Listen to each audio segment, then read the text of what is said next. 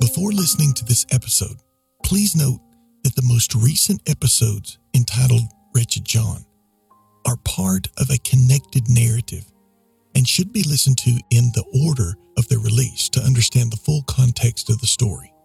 However, all other episodes of Forgotten are standalone and can be listened to in any order. Thank you for listening to the Forgotten Podcast.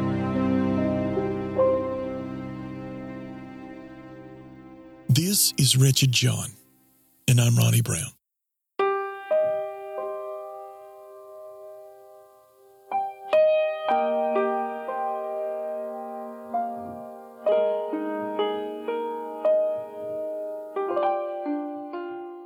John remained in this enslaved condition until near the end of 1746 when the nightmare of his plight came to an end. Another slave trader that had come to live in the same island approached Clow offering employment to John. Initially, Clow refused, but eventually he changed his mind, probably to rid himself from the apprentice that had become a nuisance and a sickly burden. But in his new position, John was soon properly clothed and fed, quickly becoming a trusted worker and companion of his employer. He soon lived in plenty and prospered personally under this new partnership. His employer owned several factories along the coast of Africa. These were not manufacturing facilities, as one might think the word suggests, but were holding prisons for slaves. Slaves would be captured outright or bartered for from African chiefs then brought to the factories and corralled like animals. These structures, with their high walls topped with jagged glass shards, were sites of indescribable abuse to these captives. There they were inspected. If found fit, they were branded on the chest and imprisoned within factory walls. While waiting for slave ships to arrive, they were beaten into submission, humiliated, and most often the women slaves were raped and abused. John, who not long ago had been the recipient of the kindness of slaves, without which he would have doubtless died, was jointly in charge of his employer's slave factory in Kittam. He made himself at home with the ruthless nature of such a position, the wealth of which afforded him a life which did not deny him any sensuous pleasure he lived seamlessly among the godless pagans around him, indulging himself in sexual promiscuity among the African women and experimenting with the tribal customs associated with voodoo and black magic. He describes his manner thus quote, The admonitions of conscience, which, with successive repulses, had grown weaker and weaker, at length entirely ceased. And for a space of many months, if not some years, I cannot recollect that I had a single check of that sort. At times I have been visited with sickness and have believed myself near to death, but I had not the least concern about the consequences. In a word, I seemed to have every mark of final impenitence and rejection. Neither judgments nor mercies made the least impression on me. While John was living as such, Little did he know that the letters he had sent to his father in England during his time of slavery had reached their destination. John's father appealed once again to his employer, Joseph Manesty, for help in aiding his son. Manesty had a trade ship scheduled to sail to the African coast that year in search of gold, ivory, camwood, and beeswax. Manesty instructed Captain Swanwick, the master of his ship, the Greyhound, to search for the captive son when he made his stops along the African coastline en route to Sierra Leone. By early 1747, Captain Swanwick had arrived on the coast of northern Africa and made several inquiries as to the whereabouts of John in Sierra Leone and nearby ports of commerce. The only clue as to his location were those that said he was probably deep inland trading for slaves. With him at such a great distance, the captain decided to put off his search and continue his voyage. As Providence would have it, though, these reports were false. John was presently at Kittam, on the coast of Sierra Leone. He was intending to go inland, but had waited several days for supplies due to come in soon. as the Greyhound passed by, an acquaintance of John, who happened to see the passing ship, lit a fire on the beach, a signal to the passing ship that they were interested in trading goods. Initially, Captain Swanwick purposed to continue on, but changed his mind and dropped anchor. The merchant rowed over to this vessel in a canoe, and in the course of their conversation, the captain mentioned his search for young John. The man reported that John was within an hour's journey from where they stood. The captain immediately came to shore and was led directly to John. The two sat and discussed the course that had brought them together and were rather amazed at the coincidence of the encounter. Captain Swanwick informed John that his father had received his letter requesting help, and Joseph Manesty had instructed the captain to search for and return John to England. Initially, John recoiled at the idea of returning, later writing, quote, Had an invitation from home reached me when I was sick and starving in the plantains, I should have received it as life from the dead. But now, heard it at first with indifference. End quote. John was now comfortable in his hedonistic lifestyle and was unwilling to conform to the norms of English life. This surprised Captain Swanwick. But knowing how important the young man's return was to his father and to the shipowner, he conjured up a believable tale of a distant relative of John's that had recently died and left him a considerable yearly sum as an inheritance. The story made up by the shrewd captain had just enough of an element of truth so as to be believed by John, who did have some expectation of such from an aged family relation. This news sent his mind to England, not so much to his father, but to Polly.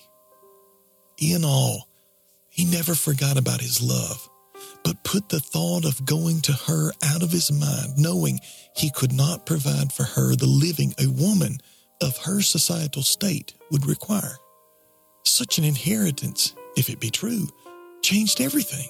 A glimmer of hope dawned in his mind that he could possibly possess the love of his life. On top of this, Captain Swanwick further promised that he would be his guest on board the Greyhound and that no expectation of service would be placed upon him. John would lodge in the captain's cabin, eat dinner at his table, and be his constant companion throughout the voyage home. To John, the offer was too good to refuse, and so within a few hours, the African coast disappeared from John's sight.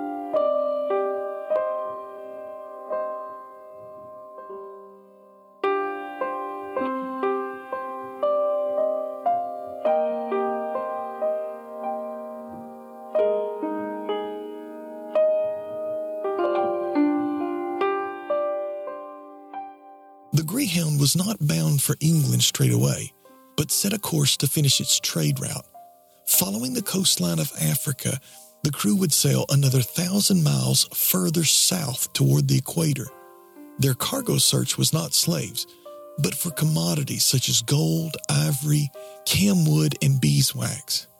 These items were particularly difficult to search out and far more time consuming than collecting slaves, resulting in a voyage along the African coast of a full year from when John came aboard. Once their African trading was complete, the homeward voyage would continue across the Atlantic to South America, then north through the West Indies off the coast of the American colonies to Newfoundland, and from there homeward to England. In that time, just as before on other ships, John would thoroughly try the patience of his captain to the point of regretting ever having set eyes on the young man.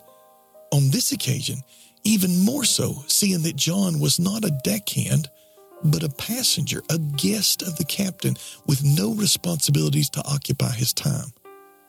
John later wrote, quote, I had no business to employ my thoughts. My whole life, when awake, was a course of most horrid impiety and profaneness. I know not that I have ever since met so daring a blasphemer. Not content with common oaths and imprecations, I daily invented new ones, so that I was often seriously reproved by the captain, who was himself a very passionate man, and not at all circumspect in his expressions. Specializing in mockery, profanity, and mischief, John was never too fond of alcohol, but he was always willing to make an exception for a good time. He recalled, quote, Sometimes I would promote a drinking bout for a frolic's sake, as I termed it. For though I did not love the liquor, I was sold to do iniquity and delighted in mischief. End quote. One night, while anchored in the river Gabon, John proposed a drinking game among a handful of men. The challenge was to see who could hold out the longest, taking alternating draughts of gin and rum, not from a drinking glass, but from a large seashell. Being slight in build, the young man was no match for the older seaman. And after just a few rounds, John's brain was on fire. No doubt remembering some of the wild ritual voodoo dances from Africa, he leaped onto the deck and began to dance like a madman. While doing so, his hat blew off his head overboard into what he thought was a longboat tied to the side of the ship. He was mistaken. The longboat was nowhere within reach. In a drunken haze, he climbed over the railing to go after the hat. But at the last moment, someone grabbed his shirt and pulled him back. This was yet another near death experience, seeing as, although being a sailor for many years, he did not know how to swim. And the swift current of the river would have quickly removed him from any hope of rescue. This is just a single example of the near misses, aggravations, and disturbances at the center of which John could be found. And although his life hung in the balance because of his own foolery on more than one occasion, he gave no thought to the reformation of his manners or of the religion of his mother. By this time, the pangs of conscience were diminished to the point of non existent and even when brought to the point of death, he gave not the least thought of concern for divine retribution.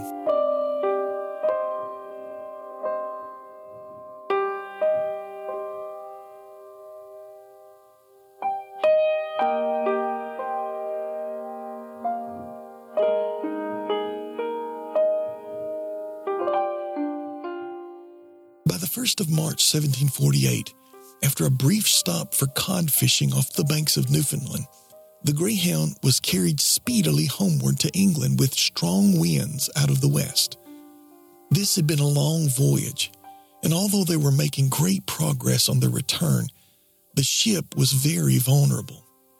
After 15 months in the warm waters near the equator, the structure of the vessel was significantly weakened. Its ropes and sails were frayed and worn. The ship was in no way prepared for the cold North Atlantic tempests that were such a common occurrence. Nine days into their final leg of the journey, John picked up a book to pass the hours away. There was very little in the way of literature on board the ship, so his selection to choose from was small.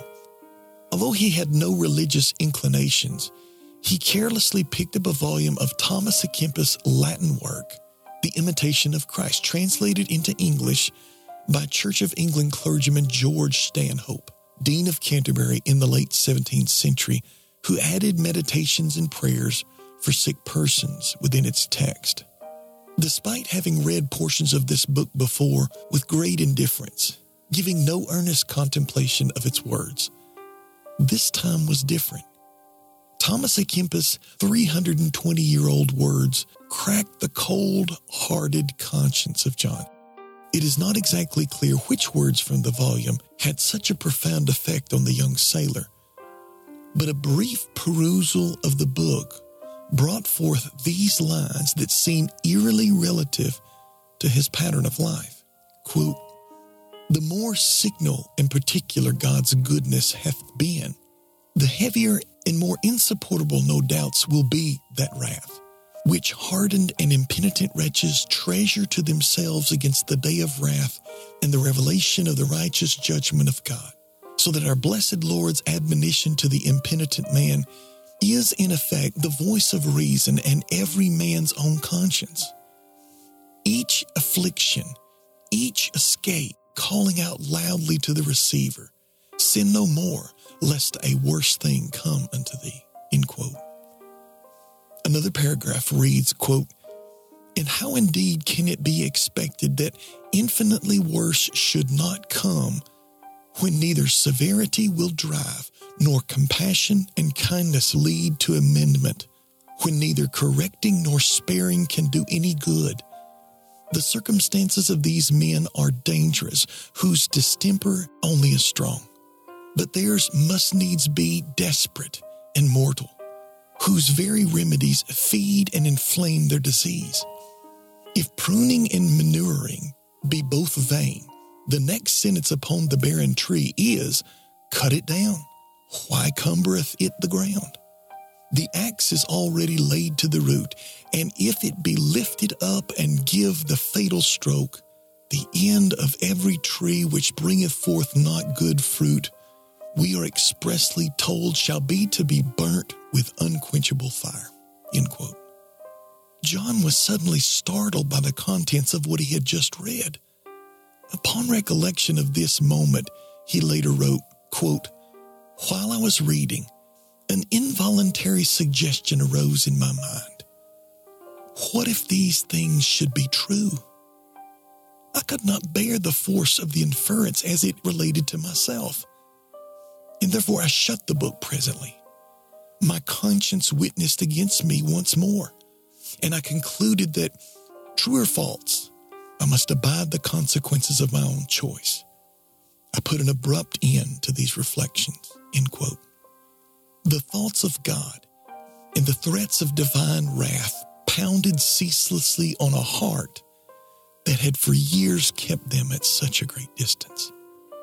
After abruptly putting the book away, he tried diverting his attention with conversation and other distractions aboard the ship. But by nightfall, he made his way below deck and slipped into a slumber with relative ease.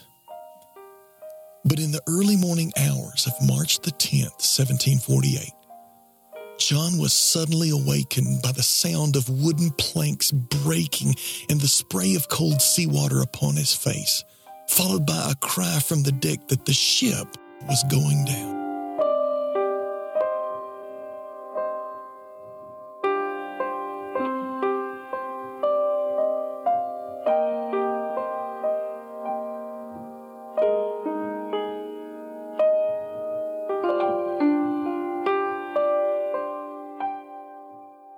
During his sleep, the ship had encountered a horrific storm. The weakened vessel was being tossed helplessly by gale force winds and towering waves, one of which had violently blasted through a large section of timbers on the upper bow, filling the cabin where John was sleeping with water. Panicked by what was taking place, John scrambled for the ladder to go on deck, but just before reaching the top, the captain called for him to bring up a knife with him. While quickly following the order, another sailor made his way up the ladder onto the deck, only to be met by an enormous wave which washed him out to sea. He was never seen again. The ship indeed was sinking. Frantic crewmen manned the pumps and buckets trying to keep the vessel afloat, while others tried to stem the tide of waters flooding in below decks with repairs. Boards were stripped from other parts of the ship to patch holes in the hull, while blankets and clothing were used to stop the leaks. But this was a losing battle, as the ship seemed to take on more water than that being expelled. The boat no doubt would have sunk had it not been for the unusual cargo on board. Such great quantities of beeswax and light African camwood added to the floundering ship a great buoyant effect, buying time for repairs and for bailing water. John, with a team of others, manned the pumps. During such time, as he worked feverishly, he tried to lighten the mood by telling a companion beside him, quote, In a few days, this distress would serve us to talk over a glass of wine, end quote. The startling response of his tear filled shipmate was, quote, No, it is too late now. End quote. The sobering mood of pessimism began to overwhelm John with desperation at the thought that these may well be the final moments of his life. By morning's light, the winds had somewhat subsided, but the sea continued to be treacherous. The Greyhound was still very much in danger of going under. Somewhere around nine in the morning, John made his way to the captain to discuss the ship's peril. During the conversation, apparently after a suggestion for shoring up the ship was made, John thoughtlessly replied, quote, If this will not do, the Lord have mercy upon us, end quote. Walking away, he was shocked by his own words, muttering, quote, Mercy? Mercy for me? End quote. In that moment, like a flash, every blasphemous rant, every godless action, every fornicating scene of life experience came crashing down on his conscience, causing him to whisper under his breath, quote, What mercy can there be for me? End quote. Each time the ship turned down following the churn of the sea, he expected it to rise no more. And if the Christian religion be true, then there would be no forgiveness found at his demise. After nine hours at the pump, he was exhausted and found a bed to lay on, resolved that it may prove to be a watery grave. But when he had only an hour of sleep, he was awakened to help continue the efforts of maintaining the boat. Unable to further pump, he lashed himself to the helm and steered the ship until midnight. During such duty, he was afforded time to reflect upon the previous notions that had so troubled him. While steering the battered ship through the billowing waves, his mind looked back upon all his youthful attempts at religious reformation his near misses and deliverances for which not one word of thankfulness to God ever escaped his lips. Then there was the immoral course of life that lay behind him. Such profane and wicked depths, he thought, were too deep to entertain any thought of pardon from God. The scriptures themselves cried out against John like monsters rising from the depths of childhood memory. They growled, quote, I also will laugh at your calamity. I will mock when your fear cometh. When your destruction cometh as a whirlwind, when distress and anguish cometh upon you, then shall they call upon me, but I will not answer. They shall seek me early, but they shall not find me. For it is impossible for those who were once enlightened to have tasted the heavenly gift, if they shall fall away to renew them again unto repentance, seeing they crucified to themselves the Son of God afresh and put him to an open shame. End quote.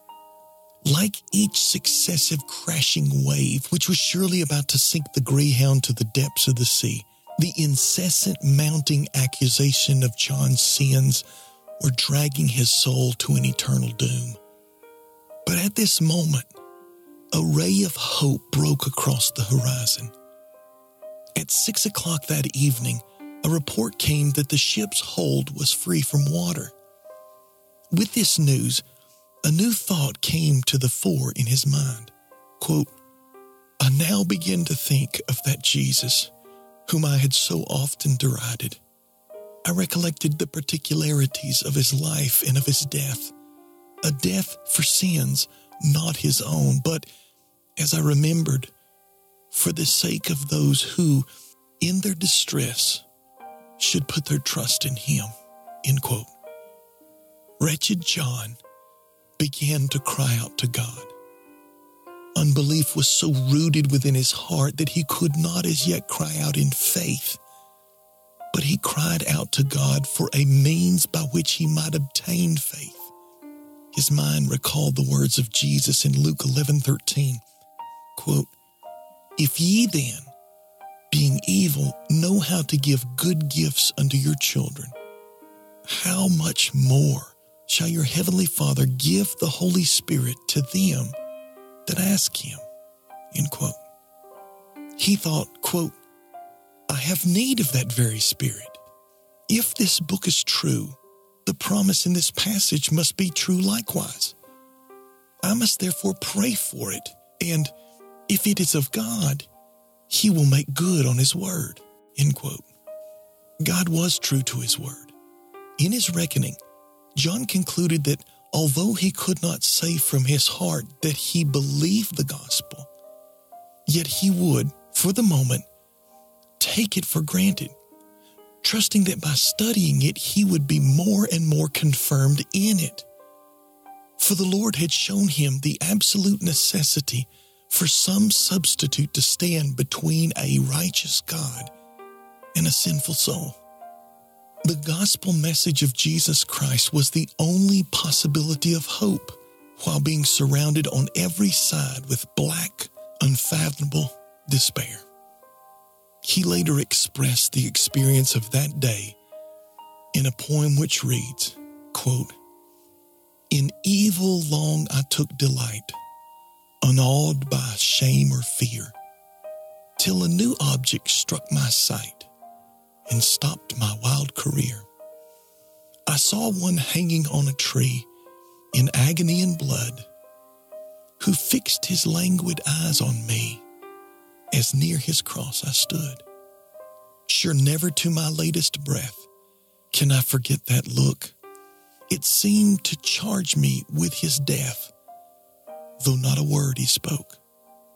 Thus, while his death my sin displays in all its blackest hue, such is the mystery of grace. It seals my pardon too. End quote. John would recall how that in the following hours, he saw, as it were, the hand of God displayed in favor on behalf of himself and the ship's crew by calming the raging seas. The winds now became moderate, but still continued fair, driving the Greyhound nearer to port. Although in desperate need of repair and low on rations, the ship and its crew were spared a horrifying end. Until his dying day, March the 10th would be annually remembered by John as, quote, the day the Lord sent from on high and delivered me out of deep waters, end quote.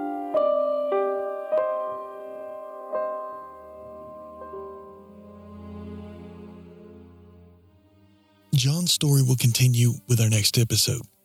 Wretched John is a Forgotten Podcast special series and an Unseen Hand media production written and produced by me, Ronnie Brown. You can find out more about this show at ForgottenPodcast.com. I'm also on Facebook at Facebook.com slash Forgotten Podcast. Forgotten is available on all the most popular podcasting apps, so be sure to subscribe. Also, please stop in and leave a rating and review on iTunes. Lastly, this podcast would not be possible without an ever growing group of generous supporters. To find out how you can support the Forgotten Podcast, just go to forgottenpodcast.com slash support. And as always, thanks for listening.